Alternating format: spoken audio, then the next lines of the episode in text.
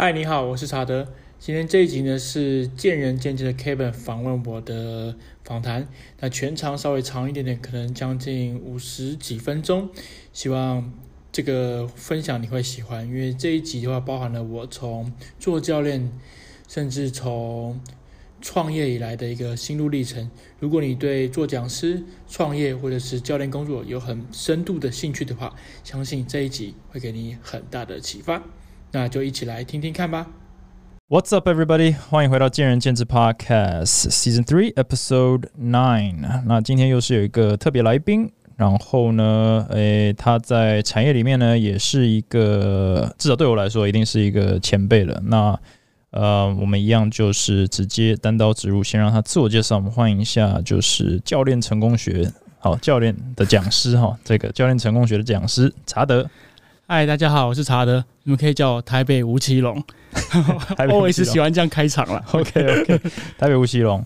诶、欸，我会认识查德，其实也要回溯到蛮多年前哦，大概也是我创业大概第二年吧。那那时候那时候还叫做 B 平方教育学院啊，现在改名了。那就就是看到一个一门课叫做教练领导学，我觉得哦。这领导学好，听起来就是一个创业者需要去听的课，那我就报名了。然后在那堂课上，其实我获得很多。然后那时候也是第一次，就是遇到遇到遇到 Chat 这样子。那那门课当然不是今天的重点，但是我只是想说，就领导学的东西，我后来好像过了两三年又去听了一次啊。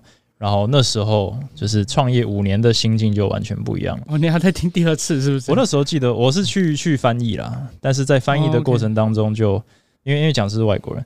然后我就有更深层的体会，就是哇，原来我们当时以为我们知道的都不是真的懂了，都都是时间过后才会懂这样。那后来陆陆续续就有保持联络，对。然后我也是看着查德，那时候你是在这个连锁健身房 World Gym 当当那时候是经理吗？还是、呃、教练副理？他们叫做 WFN 教练周末经理。OK，所以 OK OK 好。然后后来又去就 UFC。这都可以讲吗？可以，可以。约时间，然后后来去了轻适能，然后现在是一个讲师生，已经上了贼船，逃不掉了。好，没问题，就是已经已经在你的 resume 上面了。对对对，所以我们也不用隐藏。但我觉得这个经历在台湾，哦，或者你要说以教练来说，是一个非常特别的，好，应该说不常见了。所以我觉得今天由查德来跟我们分享一下，可能这个过程跟他现在在做什么，因为他现在在做的事情可能是很多。很多教练也也也在思考，哎，希望有一天可以做的事情，所以我才会邀请查德这样子。好，那我们还是先自我介绍一下好了，就是呃背景故事，就是我们可以很快的哦，就是你是怎么开始当教练，怎么样这样子一层又一层的跳到今天我们在面对面在聊讲师这个职务。OK，那。首先，这样子，当我要开始讲我的故事的时候，其实很长，我就截取重点好了。我在呃二零零八年的时候，我当时去比了一个全国散打的全运会，然后我借了三十万去比赛，然后第一场我就输了，然后就觉得靠，这个投资报酬率超低了。嗯哼，我就看到我整场比赛，我就被对手一直摔在地上，因为散打是得分制嘛，你得分你摔地上是得两分，你 K 倒也才两分，所以我就一直被摔。那摔完之后觉得好了。把我的梦摔醒了，就该去。所以原本的梦是 运动员。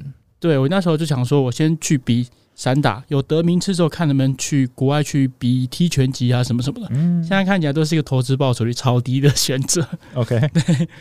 那当一开始我去健身房工作的时候，我就是很害怕业绩嘛。虽然我现在教销售课程，但我当初超怕做业绩的，所以我就选择去了饭店业的健身房去做教练。嗯哼。那就是那种巡场嘛，对，巡场，它叫做体适能指导员。我讲难听点叫做清洁指导员。对，OK。每天那个主管问你的事情，不是问你说，哎、欸，你今天教了几个客人？他是问你说，你今天那个跑步机有没有擦干净？嗯、那跑步机擦干净不是要你只是用抹布擦，他是要拿用牙刷去刷那个垢的。啊，把每一个纹路都刷干净。对，用牙刷去刷，然后还要求你刷的时候一定要。带那个水桶，他觉得水桶配牙刷配毛巾才叫专业的清洁指导员。可是其实我我们是教练嘛，对。对啊，就觉得当时有点受挫。嗯，可是为什么后来会踏上讲师之路？其实是在将近那算是十一年前，有一个铺陈，就是我认识一个学员，叫做陈先生，他的真名我不方便讲，他是某个外商银行的总算是总经理了，是。对对对，所以他的名字我就不方便透露。嗯、然后后来就跟我说，你如果要成功啊，嗯，你要做三件事情，你要听干话还是讲真实的？你说他问你还是你问我？对对，如果你想听干话还是讲真实的？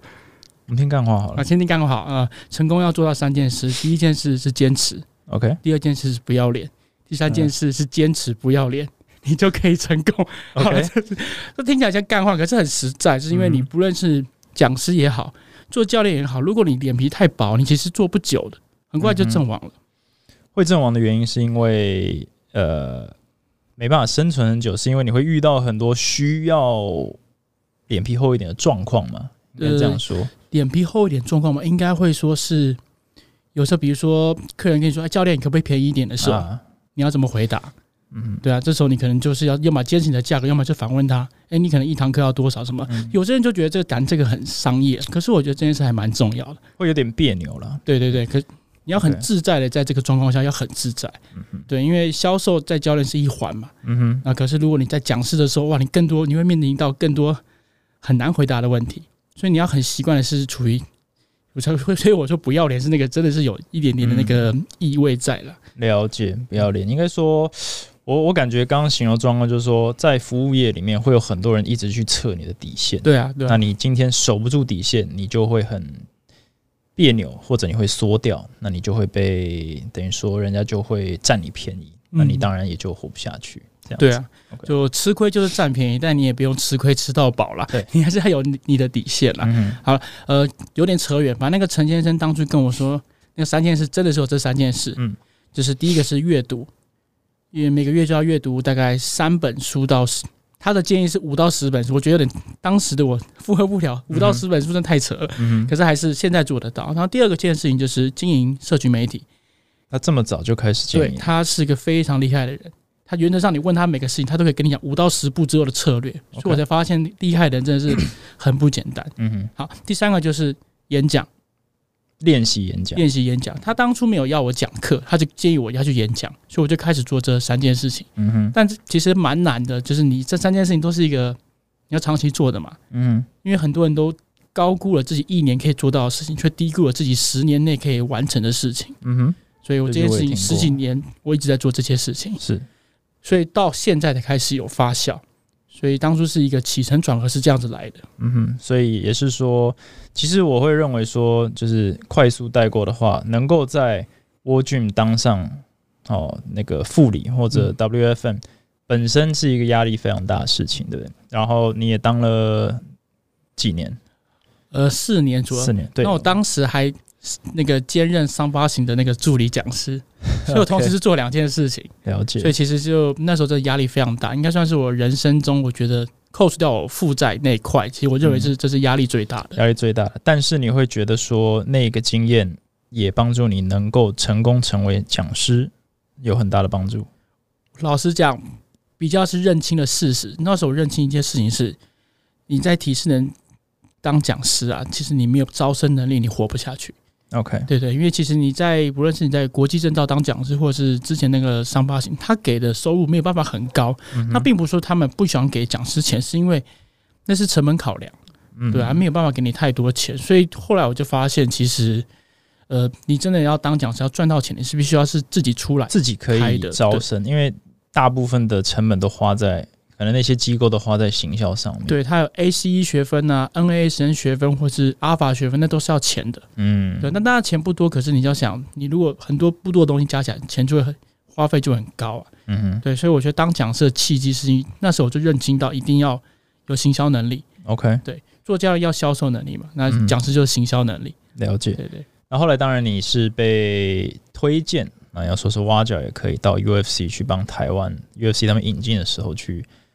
也是做直接做就是教练部经理，对，我那时候就是被挖角，也是感谢你们之前来宾啊，那个威力推荐我去的，是。对对，然后后来我就去那边做教练经理，中间也是谈了合约谈好久啊，对，然后就是如果有这边分享一下，如果你有要被挖角的话，你要记得你的那个合约要先签清楚，嗯，不要合约没签清楚就先帮人家做事，你会吃大亏的，懂？对对对，我觉得这件事情非常重要，嗯。但是其实那样就，我觉得那又是一个全新的挑战。今天很多教练可能在连锁健身房会，比如慢慢慢慢哦，你累积人脉升上去，是可以升任一个 WFM，甚至是叫做 FM 的、嗯、的的职位。可是你今天直接移植过去，从一个全新的品牌，然后这么大的一个规格，而且他们走的路径又跟可能沃俊不太一样，那这个挑战。你可能觉得你学到最多的或者最挫折的东西是什么？因为你不但开了一家，还去开第二家。对，对，我觉得最可怕的地方就是，他们虽然是国际健身品牌，但他其实当初的 SOP，呃，不是很完善。嗯，等于是你很多东西重新来过，比如说教练课程的白卡记录这些都没有，然后教练课程的销售流程全部都没有，所以这东西都是从头自己你要去创作一遍的。这个在国外也没有吗？嗯、我不确定，但是他没有，应该这个是他们国际总部的问题，跟台湾这个没有关系，因为他便是授权上没有那么清楚。哦，了解。对，所以我那时候就发现，哇，国外品牌这些东西很好赚啊。嗯，他们没有给我们什么 SOP，我们就要自己想办法。给了你一个招牌，这样。对，你就只有招牌，然后，所以我觉得开健身房的辛苦是在那时候我体悟到的。他们每个月要给。这可以讲吗？要给那个总部五趴嘛？因为反正这些东西你在一个叫 Five Hundred Franchise 上面都查得到。嗯哼，它固定是要给加盟总部五趴几趴忘记了。所以我觉得开那间健身房本来就很辛苦了。嗯，对对，所以不止他，就是只要任何加盟品牌都还蛮辛苦的。而且我的理解是因为单价也比较高，对，所以等于说要挑战教练的行销能力，又是挑战到极限了。对，所以那时候在领导团队的时候也很困难，是因为很多教练就抱怨说啊，我。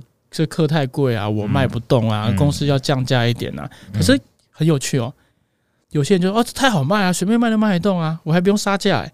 就是发现两种情形，嗯哼，对，我就发现，通常这种能力强的教练，他其实到哪都还做得起来。嗯、那时候我们价格是两千二到一千八，嗯，然后单堂是三千块钱，我们一样教练很多都卖得动，嗯，我自己下去卖觉得还蛮好卖，可是有些教练就是怎么卖都卖不动。那如果我们今天就是单纯一个路人听见，他觉得说哇，这就是一个业务很会卖，就是什么都卖得动，可是都会带一些负面含义，对不对？对，其实这个很会卖，不是说我们很会销售，有时候就是说，它其实是一个教练的一个自信感。嗯哼，没错，因为自信感是差很多，或者是你在讲话的时候没办法讲出学员要的东西。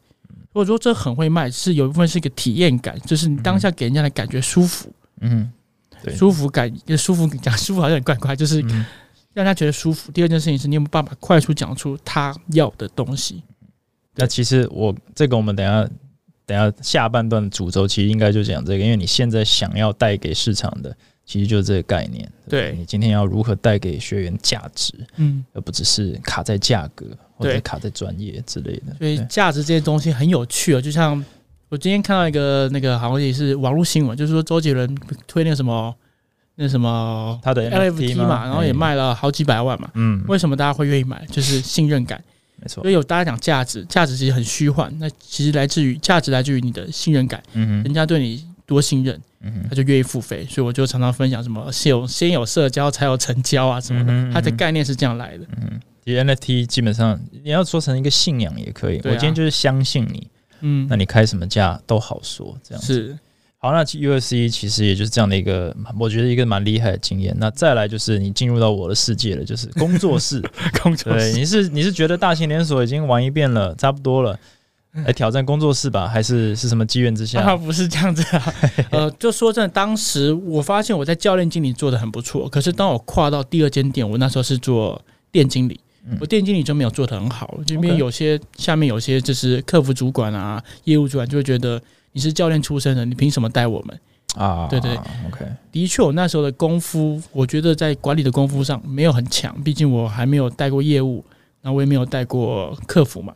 哦，那时候给我的挫折是比较大的。了解。对，然后加上当时一个比较困难的，就像是三明治主管，嗯，老板在你上面，然后有时候下面的员工就直接找老板不找你。那边我这个位置好像空，就是一个虚的。我觉得这个那时候最难做的是这件事情。所以那件事情发生，我就觉得我好像没有那么适合当这种连锁，就是那种大型健身房的剧院就是叫店经理嘛。我还是比较适合做教练的事情。了解。然后所以那时候我就决定，那后来就是也不知道我自己离开，就是我被请离开了。对，就是被废掉吧。懂。我觉得当我能够讲被被 fire 掉，代表是踏出来，所以我认为。这我一个经历就是，有时候你会发现你可能不适合做什么事情，然后你被请走了。我觉得那不是什么丢脸的事情。嗯嗯对，我觉得，因为我之前有在 podcast 讲过，就是我也是被开除过。我第一份工作就是 Amazon，我也被开除，然后对我的打击非常大。Okay. 但我觉得有那个经验其实很好。嗯，就是因为它是迫使你去接受一个你本来就不太适合的一个现实。对，然后反而给了你额外的时间跟空间跟跑道去。去摸索出下一步，所以你也就摸索出下一步了。连锁工作室的区经理，嗯，这个这个 title 应该没错。对，那，那个的挑战又是什么？因为我们在工作室里面挑战我们蛮清楚的，但是到了那个规模，有点像是走加盟概念的时候，那遇到了什么样的问题或困难？最困难的部分就好。我觉得。他倒不是一个很困难的工作。我说老实话，我觉得他是我做过里面最轻松的工作。那难是难在什么地方？就是当时下面的人，嗯，这可以讲吧？反正公那间公司倒，我也对。当时下面的人对老板是资深干部是不太信任的，所以当时第一件事情，我一边不是在用以前的方式去强迫他们做业绩嘛，因为没有用，因为他们就会看你，你到底来干嘛？你有什么能力带我们？你是被派下来的。对对对，我就是。第一件事情，我就先看过去的一些数据嘛。那看完之后，我就发现，哎、欸，其实这业绩都没有很好，没有很好。因为我不确定，呃，现在工作室的平均月营收要多少。嗯，当时我看他们大概是八十万到一百一十万。嗯，对，OK，我不确定这样子。现在来讲，也是要看规模跟人数了。大概是四到五个教练了。OK，对，这样是 OK 的吗？其实。这个也很难判断，因为也不知道，因为不知道它成本多少了。但没关系，就是依你的判断，就是我觉得没 not OK，对，不 OK，觉得不 OK，那那怎么办呢？后来就是因为我那个是区经理嘛，嗯，过去我遇到太多的就是区经理想要到现场去插手店长做事。啊，对。这是一个很大忌，可是其实大家做比较对对踏实，问题是不可能。对啊，你想想我，我那时候管四间店，哇，我四间店每个下去做，怎么可能？我还有一间店在淡水，跑很远。对啊，后来当然就是想办法去看这个店长能不能沟通嘛。后来发现我在跟教练沟通能力非常快，我不能解释为什么，就是我很快就知道他在想什么。嗯哼，他要装什么，怎么我都知道。装坚强，装坚强啊，或者是装 gay bye 啊，我都说，我都快速知道他要干嘛。可能以前我也很机车过吧，嗯，我也当过机车的教练，知道他要干嘛，但你能够产跟他产生连接，对，对对，我觉得还蛮容易的。OK，对，非常容易。所以后来就，后来就是先安抚店长嘛，然后每次我就有点像是那种心灵鸡汤老师。吉祥物吗？对对对，来现场就是就是聊聊天，鼓励他啊，你一定可以的啦！什么二十万太简单了，你做三十五万一定可以的。哎，放个屁就有了，你那么帅，对不对？哇，胸肌这么大，嗯，就是一直鼓励他们，他们就还蛮喜欢我跟我聊天的，嗯，对。所以后来就是用这种鼓励的方式，哎，真的做起来了。OK，那是我第一次发现，哦，原来管教练不用用骂的。第一次发现，OK，不是用高压的方式，不是用高压的。我后来才发现，原来在工作室管理就是鼓励就好了。嗯，对，这可能是跟工作室的类型有关系，因为工作室需要一个归属感嘛。呃，对，通常会比较需要。对，归属感胜过那个什么高压的方式。对，但是在健身房你用归属感你就死定了。对，因为就是这个数字比较硬啊。对，对啊，所以要看状况。所以我后来就发现，哎，这个方式其实就让我做起来了。对，不过老实说，工作室的数字也很硬，因为虽然做起来了，但这间。终究还是消失了，可能跟你无关了，但是毕竟他有高，我也太辛苦了。就是虽然你有成功的把你的职责做起来，但是并不是单纯教练做得好，或者是这个主管很厉害，哎，就是可以扛起一家店。每一个层面还是很多嘛，所以基于某些原因哦，基本上还是就 GG 了，还是 GG 了，导致你没有，你说你说，但是我就发现成本这件事情决定一切。嗯，再会做业绩都没有用，这很很很中肯的一句话。我那时候跟老板说：“哎、欸，我先，我那时候记得把一家店从九十万变一百四十万。”我跟老板说：“哎、欸，你们该我赚钱吗？”他说：“没有。”我靠，那我你要我做业绩干嘛？就是都已经几乎 double 了，你还没赚，那那那个不是业绩问题，或者那个是成本问题、架构问题，就是那时候给教练太多钱了，薪资结构问题。对，其实这个应该是工作室常态。嗯，就是我以前也聊过，就是教练永远不会觉得说分得太多嘛，可是其实工作室的利润就这么少，所以我觉得很不幸的，这么大一间规模的，可能就是踩到那个雷。对，当时给的实在太多了。嗯，对，有时候就是在冲的时候啊，尤其是这个什么经济景气的时候，好像都可以 cover，然后都可以过得去，然后有福共享。可是，一旦冷却了，那就直接崩坏这样子。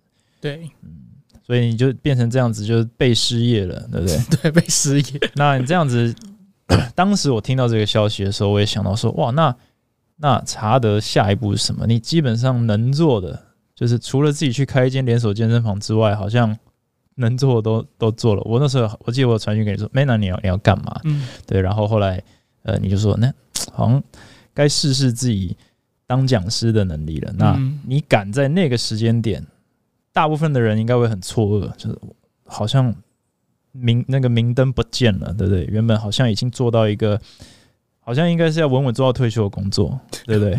我觉得那时候才是领被动收入，挺爽的。对啊，对啊，就是好像觉得哦，I made it，我就我终于熬出头来，结果直接给你砸回去，说妹妹你失业了，那再来。你那时候我就是好奇，哎，你怎么决定说不是再去当经理，不是再去找另一个工作室去做任何管理职，而是自己哦。嗯决定来当讲师，呃，为什么后来会决定出来开？其实 前面我有先找工作，嗯，那找工作当然是薪水就就没有之前高，嗯，我还被一个很有趣的工作找到，那是什么？岩盘浴的一个那种疗养的集团要找要开健身房要找我，然后那收入可能就没有以前高吧，就是大概是将近是只有六成，我就觉得六成 就有点没兴趣了，但但毕竟是一个你熟悉的东西。对不对，一定做得来。对，一定做得来。但是我就是觉得那就是有点瞎瞎的东西。他就是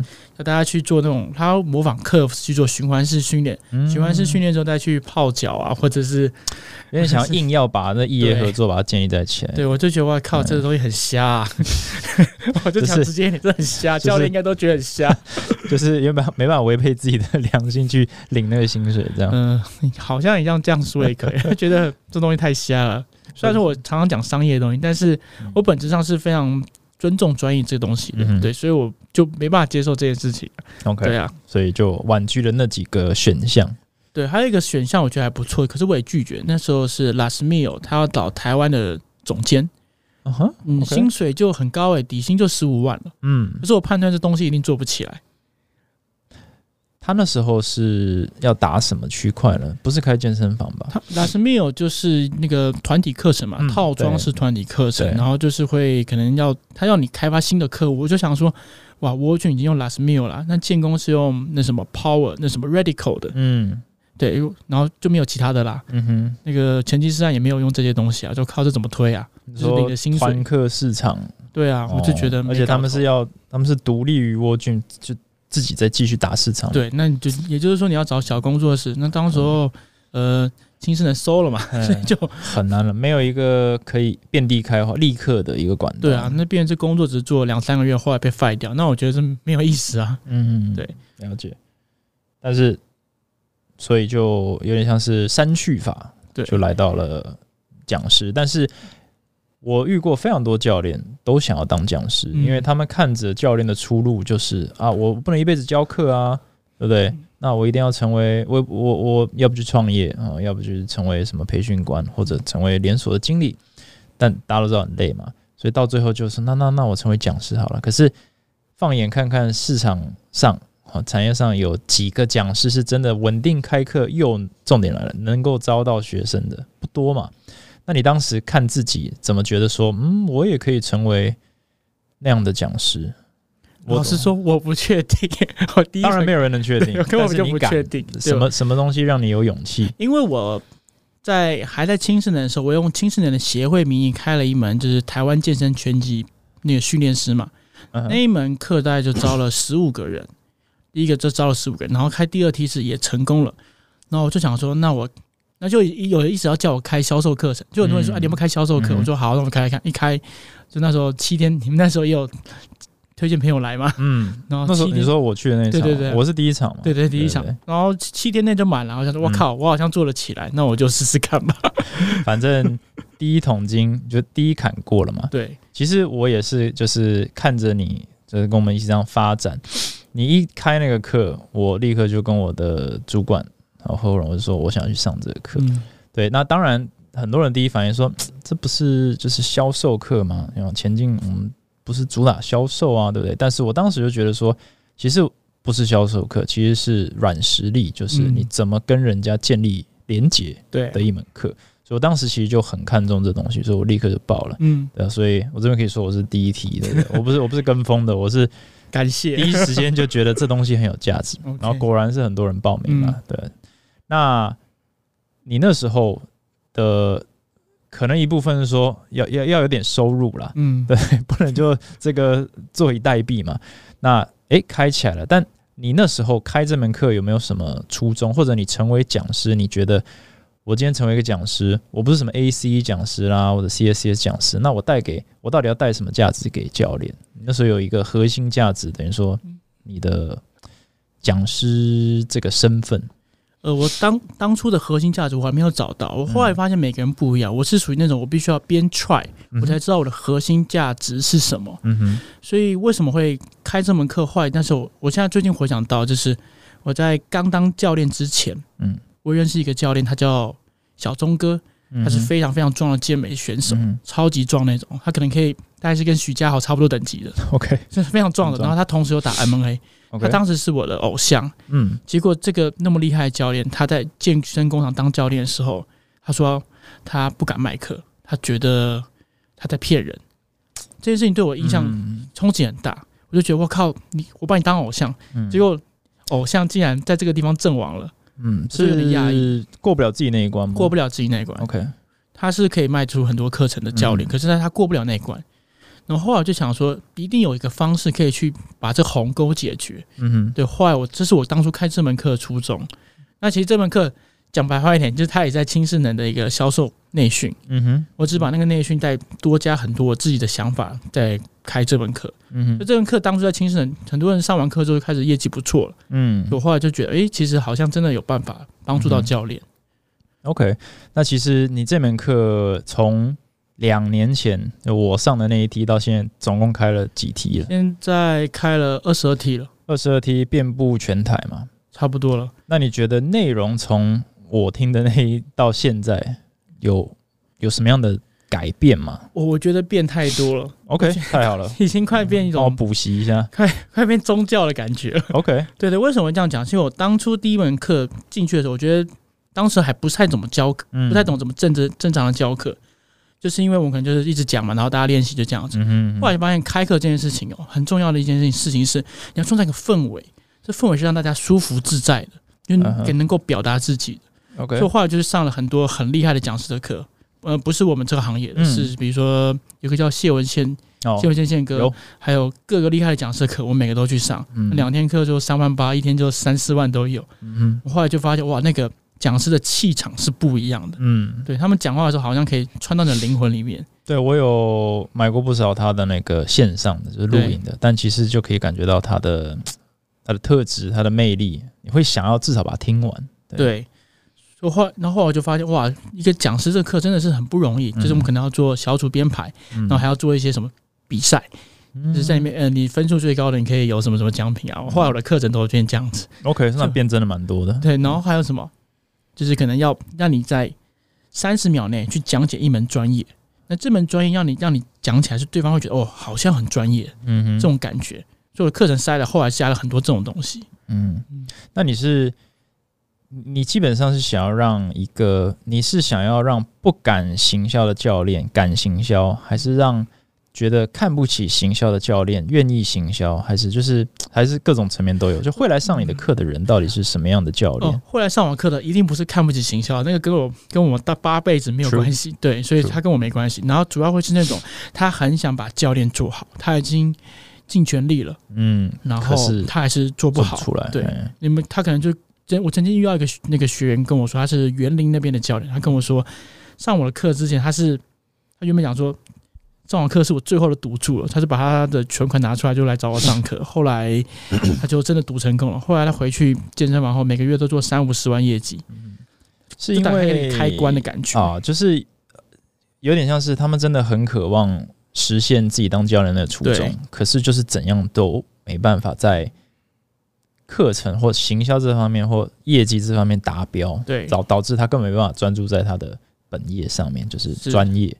或者这些学生是不是也很多都是花了很多钱在所谓专业的硬实力研习上？嗯，花了非常多钱在专业上，这是一定有的。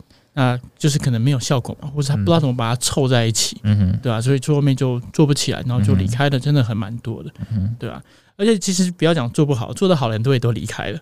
嗯，对，做得好的人，你说业绩做得好的，对业绩做得好，他可能就觉得我有没有办法到其他行业啊，赚更多钱啊？说、啊、对对，所以我后来一直开课，我后来一开始是销售课嘛，后来有个人品牌课，嗯，就是原本的拳击课，我就发现一件事情，教练到后期，不论你是要做讲师、做网红，或者是开健身房，你的行销能力不行，真的不行诶、欸。嗯，不要讲健身产业，因为我后来认识很多讲师嘛，很多讲师写文章能力不行，做简报能力不行，他也讲师也做不起来。做不久，做不久，真的很难的、啊。所以其实自我行销能力在于像我们这种健身产业就非常重要。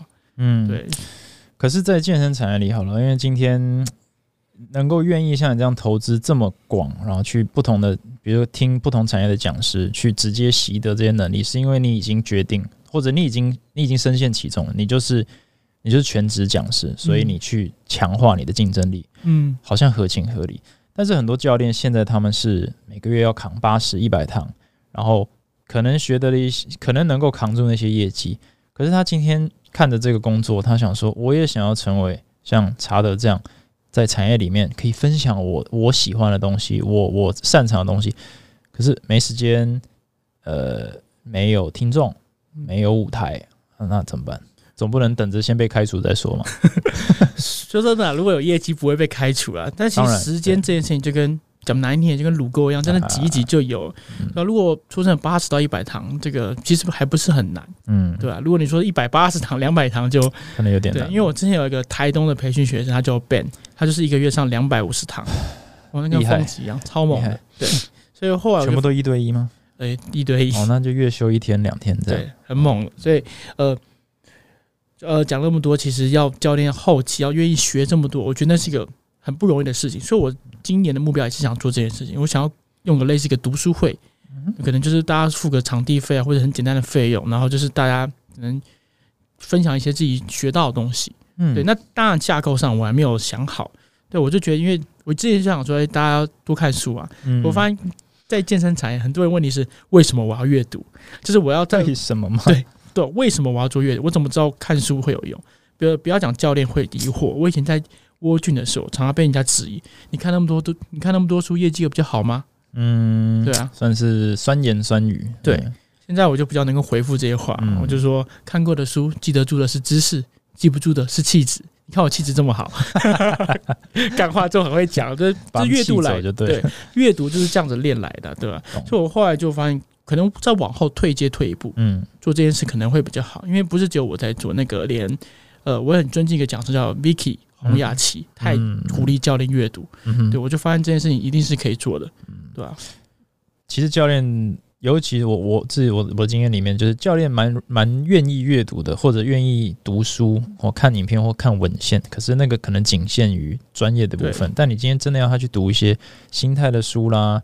呃，情商的书啦，或者管理的书，有点读不下去。但确实是因为没有可以直接兑现的价值，感觉上，因为我在工作上用不太到。可是这就变成我大概前两集有讲过，就是爬树的概念，就是很多教练他这个树已经爬到顶端了，但他今天没有办法再让自己回到地面上去爬另一棵树，他一直想要跳过去，他觉得我就跳到那个管理的树，跳到那个讲师的树。导致他说：“你今天给他任何建议，他都觉得说，啊，这样会赚钱吗？就是，那我你你叫我做管理职会赚钱吗？你叫我读书会赚钱吗？那是否这个心态就是没有办法，是几乎没有办法让你成功的从教教练直接转成讲师？你会这样子认为吗？的确，如果你只看钱，你就赚不到钱。因因为其实讲师或者是管理者，他就像是一个无限赛局，嗯，他不是一天就可以搞定的，嗯哼，对，所以你必须要很花很多时间去去练习怎么讲课，嗯，可能要做好简报，嗯，然后你站在台上，你要如何不紧张，你的情绪管理怎么样，嗯，然后你的心情调试怎么做，就光这个讲就可以涉及到心理学、冥想，然后简报技巧，呃，公众演说，光这几个东西，它都比你的。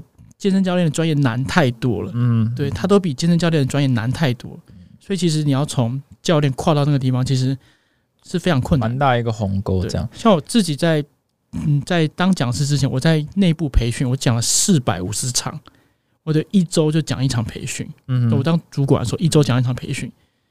一周讲哦，一场算是一个内训，内训可能就两小时啊。你看，嗯、你看我讲了多久？四百五十场，嗯哼，对吧、啊？那个叫这样把我的能力练出来了。可是你，呃、那个算是是你的工作内容之一了，但基本上就是我我有时候会这样子想，就是公司免费给了你一个舞台去练习这件事情。对，不过那时候也很有趣哦。那时候我老我的有些主管就说：“你干嘛讲那么多培训？教练会做业绩就好了，对吗？”他们觉得你在浪费时间。可是这个其实是错的。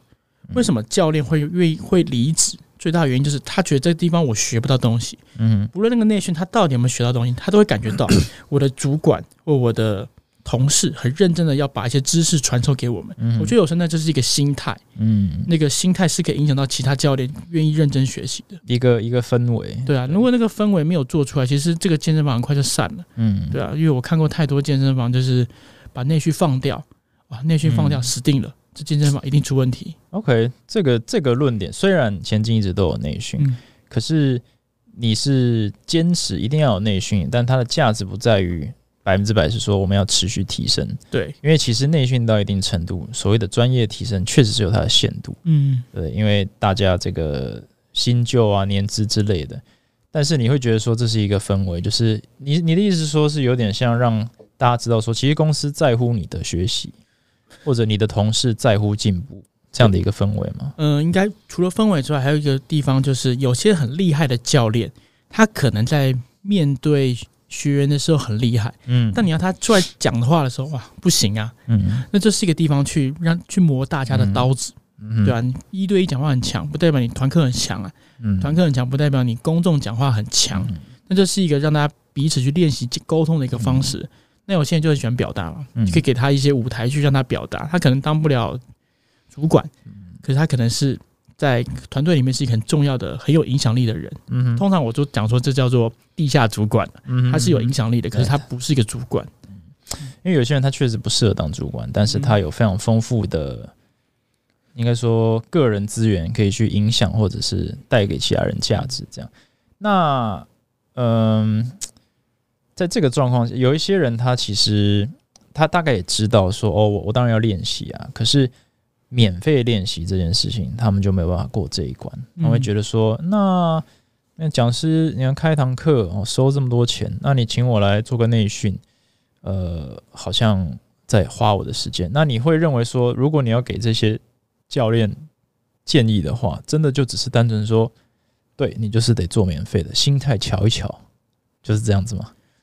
嗯，这个、好像有一点，这个是无可避免。就像就讲换另外一个例子来讲，你做教练之前，你健身多久？你也在免费健身啊。但你获得的收入是什么？啊、是你的成就感、你的肌肉、你的可能自信心，或你的那个什么脑内啡啊变多啊，或者是什么什么的。也就是说，这些东西不要讲说免费，我们要看的就是你做这件事情到底你获得了什么。嗯哼，我通常讲，我们讲说阅读是输入，就是输入资讯嘛。嗯、那输出是什么？输出就是练习。分享，对，分享，分享是你进步最快的方式，对啊，像有个有个概念叫做学习金字塔嘛。当你说一个东西，教一个东西，它进步是最快的。所以我说不要讲说免费这件事情，你要想说你要看的是五年、十年后这件事情对你帮助有多大。我当初也会觉得啊，这免费啊，教起来感觉怎样？可是其实我教完的当下，我觉得很舒服。嗯，因为第一个我的能力被看到，第二个我在锻炼我的讲课技巧。嗯，对吧？呃，其实就是也是因为你讲了四百五十场。甚至更多，你才敢在失业的那一刻考虑说，那 maybe 我可以当讲师，对不对？对，不然你根本不敢去想。对，对，因为你想想，我讲了四百多场，我后来就是只要有一个纸，我就可以，我就敢上去讲了。嗯，我不相信有多少人有这个能力，拿一张纸没有准备就上去讲。当时只要给我一个大纲，我就上去讲两小时。上去讲了，对。然后为什么可以这样讲？因为练了很久嘛，嗯，对。然后讲的都是一样的东西，嗯哼。所以后期到我觉得，其实讲师倒不是说你一定要把讲课讲好，你要讲的是怎么让学生在课堂上有所改变。嗯哼。那就像是你上一对一教练课，学员来找你上课，你只是一直跟他讲说啊，为什么要做重量训练？重量训练有两个大好处啊，什么肌肉量增加。Who care？他网络上看书就好了。嗯，他可能 care 的是。我来找你上课，我现在膝盖超他妈痛的。嗯哼，你有没有办法让我做一两下膝盖变好一点点？不要讲说完全好嘛，我毕竟不是物理治疗师，但是有没有办法好一点点？嗯，他们要的这叫效果，叫体验感。嗯哼，所以我的就算是我的销售课也很讲求体验感。嗯，你有没有办法让对方就是跟你上课的同时，马上觉得哇靠，跟你上课有差，醍醐灌顶那种感觉，融入那个环境了。对，你有办法去。从那个，因为每人都有一个自动自动导航模式啊，嗯，你要把那个从从它把它从自动导航模式打出来，你一定要有一些动作，会有一些体验感。OK，这这其实我觉得蛮重要的一点的，因为像你刚刚讲，就是哦，有些人说哦好，那我就不断练功哦，我就我我我讲课哦，我我我我帮老板内训，我做很多事情，我出去接免费讲座练习。可是当你随时都可以上场讲，也才跨入第一步，因为人那个内容。或者那整个那个 presentation 可能还不够拿来卖，嗯，就是讲的很好啦，但我不会花钱听你讲，对不对？所以说你要把你自己再进到下一个讲师 level，其实就是你花的大部分的投资，什么简报课啦、行销课啦，然后你如何去包装你的内容，让别人身临其境，瞬间学到，然后还会回购或推荐，嗯。这个应该更难。这个真的非常难，这个叫做现在我讲说，现在这个叫做一般一般来讲，我们叫社群行销嘛，就比如说 IG 经营什么什么的。现在讲的是私人领域行销，我觉得今年应该大家会做的是这一块，就是什么叫私人领域行销？就是比如说我有个销售漏斗，上面那层就是 IG 嘛，FB，嗯下面一层就是可能是你的 Line 或者是 Email。好，你要在这一层让大家有所连接，然后再进到下一层，可能是实体聚会或者是同学会什么什么之类的。嗯，对。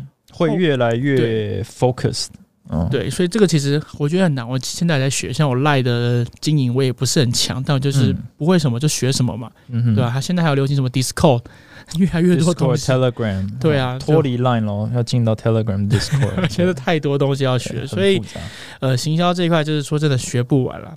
你说健身教练专业的确是很难，可是说真的，当你离开健身教练专业，你就会发现哇，行销很难，写作很难，简报很难。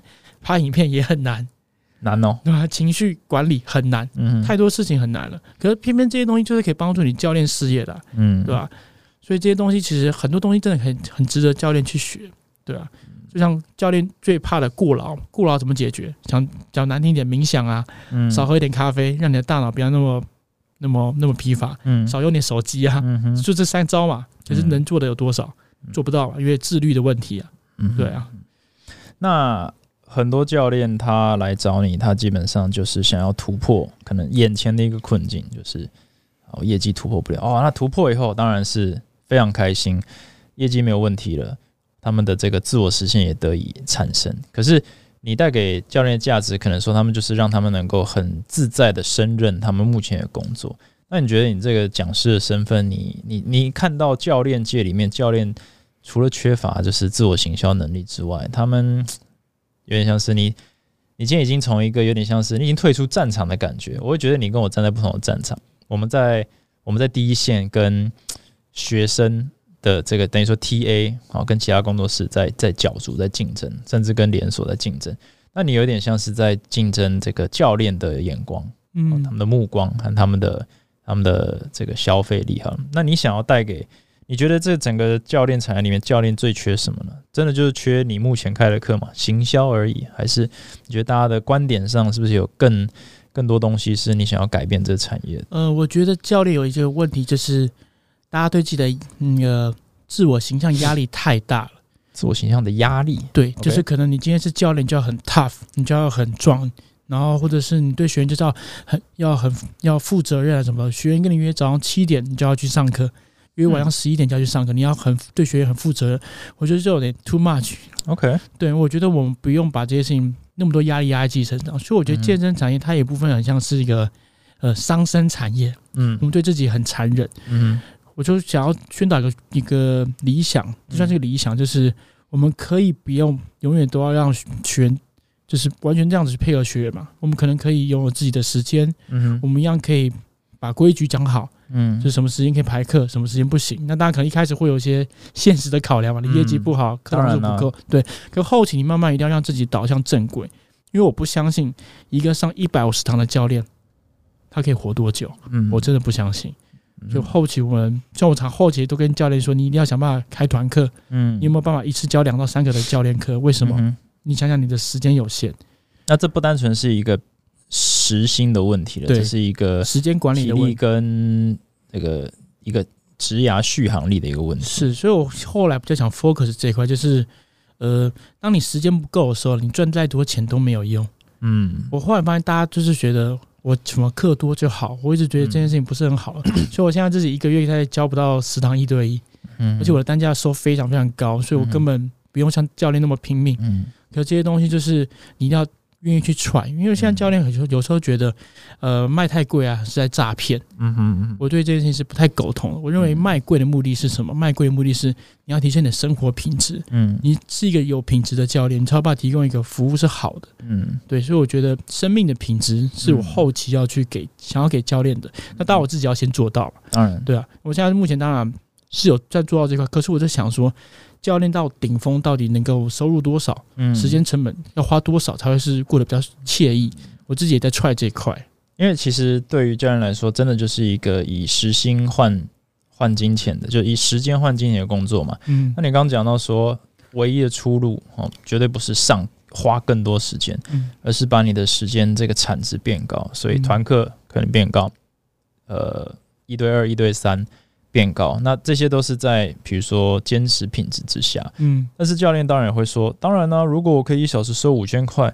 我当然收啊！我们先不管他们觉不觉得在骗好了。假设他们接受这个，我觉得他们不敢讲，讲不出来的原因很重要啊。讲不出来原因是我觉得我没那个价值，所以到头来就是觉得你自己觉得你自己没有价值啊。嗯哼。所以我后来觉得这是我原本很排斥去写什么写分享什么心灵鸡汤的东西，但我发现健身产业超需要心灵鸡汤。是因为他们不敢诚实面对那个现实嘛？就是你价值还不够。我觉得二十到三十岁应该是教练的大众的族群嘛。二十到三十岁的人很需要心灵鸡汤，他们需要一个方向。我就是最近才慢慢理解这件事情，所以我后来才觉得，嗯，其实有一些方向会是一个很重要的事情。所以有些人都说我是写鸡汤的，我觉得其实偶尔是要读一些这种啊，要激励一下自己或者打醒一下自己。对，不能只是你知道。对，教练喜欢毒鸡汤，就是打他们那种。像其实何立安老师是很喜欢打他们嘛。嗯，对，打醒你。对，其实何立安就是一个很，我觉得他是一个很棒的范畴，就是他是一个，我觉得我特别听他的 pocket，他他就点，他想要把激励体能典范转移转到台湾，对不对？他就是一个很大的一个教练的目标。嗯，可是让他要达到他的目标，真的太难了，太难。呃，对。你你就像要成为一个讲师的投资多少？那你看何老师他投资了多少他的生命跟时间？那些都是当初那都是免费的，免费在做的。对啊，所以如果你不愿意免费去付出一些行动，其实你很难后期有那种收根的那个机会。很多人都想要抄个捷径，说那我想要变得跟他并驾齐驱。对啊，你就想人家那么厉害，花了十几年变成那样子，嗯，对吧？你你花你都没有努力，怎么可能？我们也许可以写出类似的观念。或者类似的这个课程内容，但我们就不适合老师啊，对，就就是不一样，不一样是什么？就是一个无形的过去二十三十年的免费的努力，这样子，对对。这些就像是一种气场，我不知道那个怎么形容，嗯、那就是个气场。嗯，对。其实我现在走到外面，人家都说你是不是健身教练？我说我这么胖，你怎么知道我是健身教练？可那个气场，大家都看得出来。对，看起来就就会问你，哎、欸，你是不是教练？嗯、我连去按个摩，人家都问说你是不是教练？我说你确定？我现在没有腹肌耶。对，但是就是已经，因为假设是没有气场的话，大家真的就是只看说，哎、欸，你是不是身材好？对，我就猜你是教练。嗯。不然的话，就是一个气质，或者说他们常常有就可能就说，哎、欸，你是不是呃，你是不是老板？嗯，或者有些人讲话就很像是老板，对，有些人讲话就很像是讲师，嗯，所以你能蛮大概是可以感觉出来有这个差别这样子。啊、所以你觉得，今天如果一个教练说的，查的我想要成为讲师，嗯，因为我认为我是一个很厉害的教练，然后呢，我实在不愿意再教更多课了，嗯，那但是我想要再突破，那你觉得第一步要做什么？第一步，先看书，好，先看书。我看。第二步，好好的经营个人品牌，不要只经营 IG，你可能要经营脸书，还要经营 YouTube。我觉得有点困难，YouTube 真的太难了。我倒觉得太难了。偶尔玩玩 TikTok 还不错，玩书要算是，而且年龄层比较低吗？对，入门门槛低。入门门槛比较低，就是你只要。戳中那个点，蹦就会红，嗯、还蛮容易的。那第三个点就是要愿意写文章，你会发现没有一个讲师是不写文章的。Even 是 Jimmy In，他很少发文，但他文章也可以写很长。很长。你会发现没有一个讲师是文章写不好，没有一个。嗯。为什么？因为讲，因为文章这个东西就是锻炼你的产出能力。你写得好，你说不会太差。就后来为什么我说不太需要准备太多，就是我写很多了。你看我一一今年呃去年就写了四十万个字，等于将近六到七本书的量。嗯、那我今天出来讲课根本不用太难，我不用什么太大准备。嗯、而且我觉得我之前因为我初期七七八年前写布洛克的时候，其实一篇文章写写多了以后也是这样，就是你先刷第一版，其实你只是把一个概念写上去，然后你再开始修辞，你开始思考，然后你再揣摩人家读的顺不顺，嗯，逻辑通不通。所以其实你已经在你的脑海中等于说重新讲了，不知道几十遍几百遍。所以你真的要阐述那一句子的时候就很顺。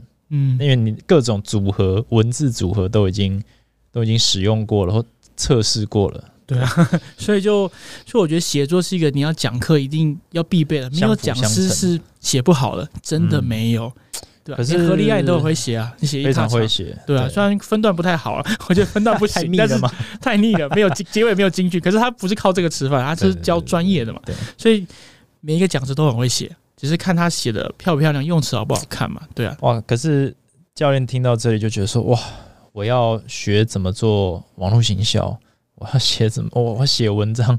很多教练连看书都是第一关很难过了。那没办法，你要做讲师就是这么难，就是这么难。就算你看现在早期可能你混到一个阿法教官，可能开课还不错。现在哦，有 AC，有 N A S N 有。嗯什么 NSCA 还是什么什么的一堆跟你竞争，你阿法已经开不起来，你一定要会网络行销啊，要有一些个人的魅力。对，ACE 你自己出来开课，说真的，我我相信那个讲师薪水也不高啊。嗯，对我讲说我都能讲很直白的，我觉得那些证照讲师很辛苦的，这就是收入不高的，就是需求供给啊，就已经被杀到一个均价了，基本上也没有人会高薪聘，因为其实收费或者是。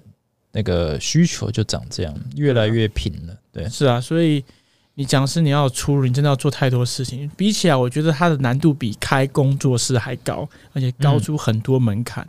嗯嗯，对。那如果开工作室比较简单，当然我已经知道答案了。那你为什么不开工作室？啊、哦，因为我不想管人。我已经.我最近领悟到，我根本就不想管人，嗯、就是我。觉得我一个人就可以搞定很多事，我干嘛要用你？因为所以这是建立在网络行销时代才有可能的。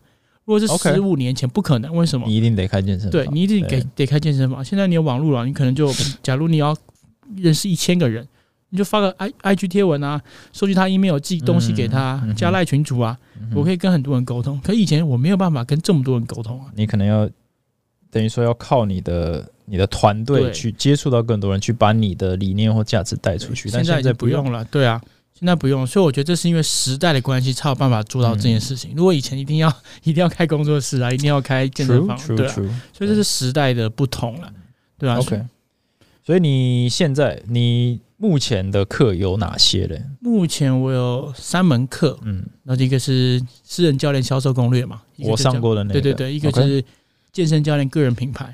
OK，就是专门教教练如何做个人品牌，这个课就很超啊！我就让你第一天上课完开始，你要每周发文，嗯，那很多其实蛮多人来上都跟不上，跟不上。我可以想象，对。然后，可是我觉得他们很有趣哦，他们跟不上不是因为写不出来，是没办法越过自己心里那个门槛，不好意思发出去。对，那个门槛是过不去，因为他们在课堂上写都写很多字啊。嗯，对。OK，然后第三个就是我的拳击培训嘛，台湾健身拳击训练师嘛，这名字真的超长的，我应该想改掉一下，要改掉一下。对，所以因为拳击也是，当然不是今天的主题，就是也是你擅长的一个一个专项，算是你的运动员专项三大波技这样。那未来，我我先问好了，哪个课你最喜欢？最喜欢教好了，我真心讲起来，我最喜欢教的是拳击。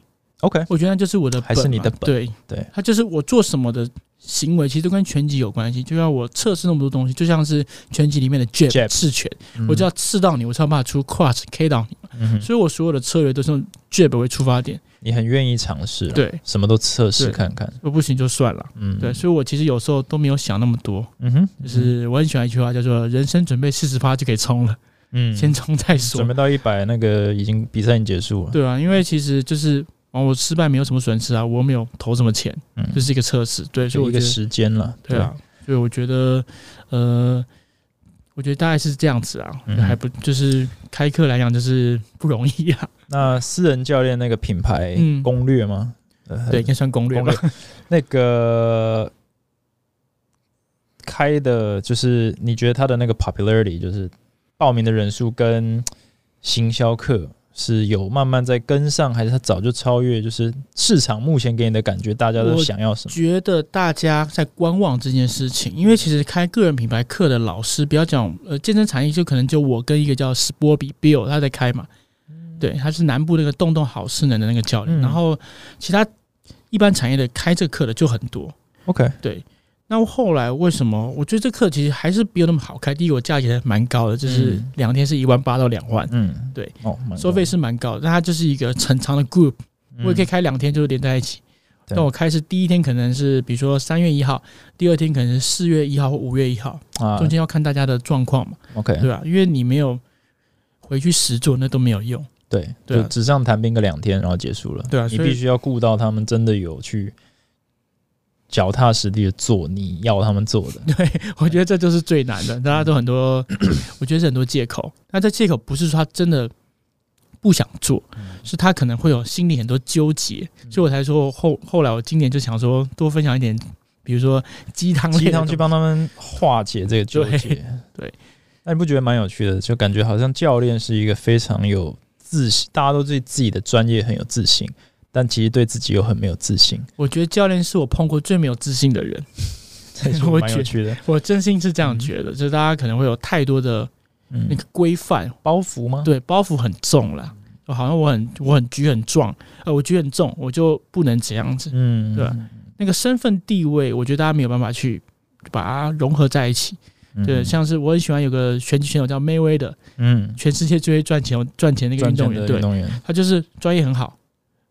商业超好，嗯，他非常擅长去就把这些东西包装起来，包装起来。所以我觉得商业跟专业本身是可以并重，而你不可以去舍弃任何一块，因为社会的本质就是商业嘛，商业要有交易，对吧？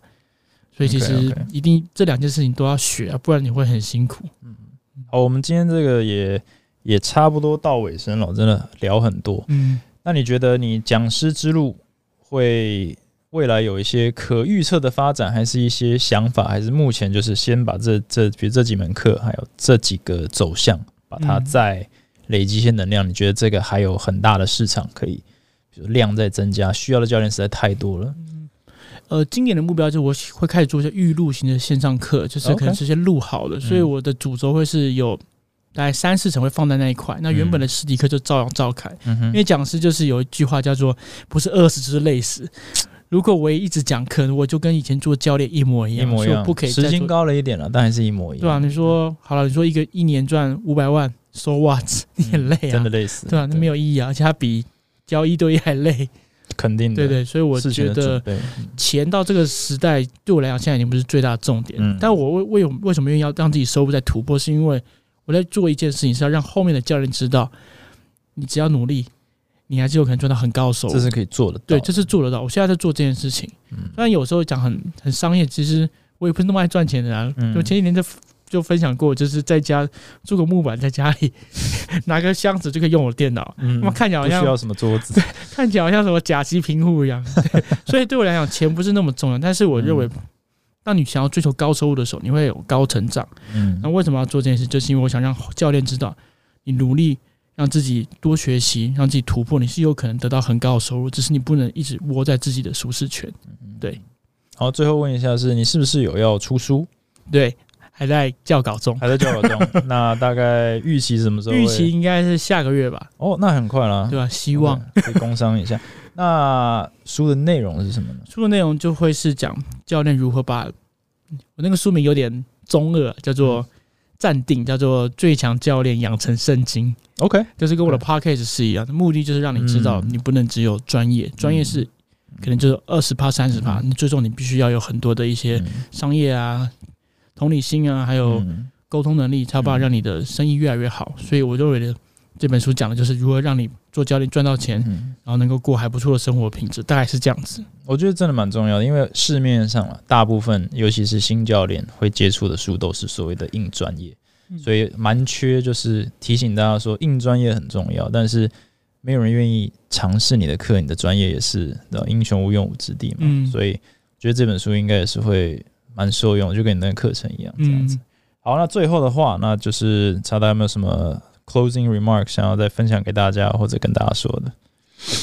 突然想不到我讲什么，我想不到，没关系，没有一个来宾想得到的，他突然就会觉得，嗯，好像就这样。对，对啊，呃，分享一段话好了，我还蛮喜欢这个话，在我那，在我在负债那段时间，这句话给我很大的鼓励，就是海明威讲的，嗯，生活总是使人遍体鳞伤，嗯，但最后那些受过的伤，会成为你身体最强壮的地方。OK，我非常喜欢这句话，嗯，对，因为这句话带给了我很大很大的力量，嗯，对，那有一点像那个。什么杀不死你的，就会让你更强壮的一个类似的一个概念，这样子。讲白了就是呃，用教练的版本就叫做肌肉酸痛让你肌肉强大，嗯，心心酸过后让你心态强大。可以习惯结尾就是要加个加一句句子了。好好好，可以。好，那我们就谢谢查今天上我们节目。那如果你喜欢我们这节目的话呢，那也请到 Apple Podcast 帮我按个五颗星，留个言。然后我也会把 Chat 的联络方式，还有一些课程资讯，或者是如果有新书的资讯的话，放在这一集的这个资讯栏。这样，好，谢谢 Kevin，好，谢谢 Chat。那我们今天这集就到这里，我们下一集再见。Thanks for listening，拜拜，拜拜。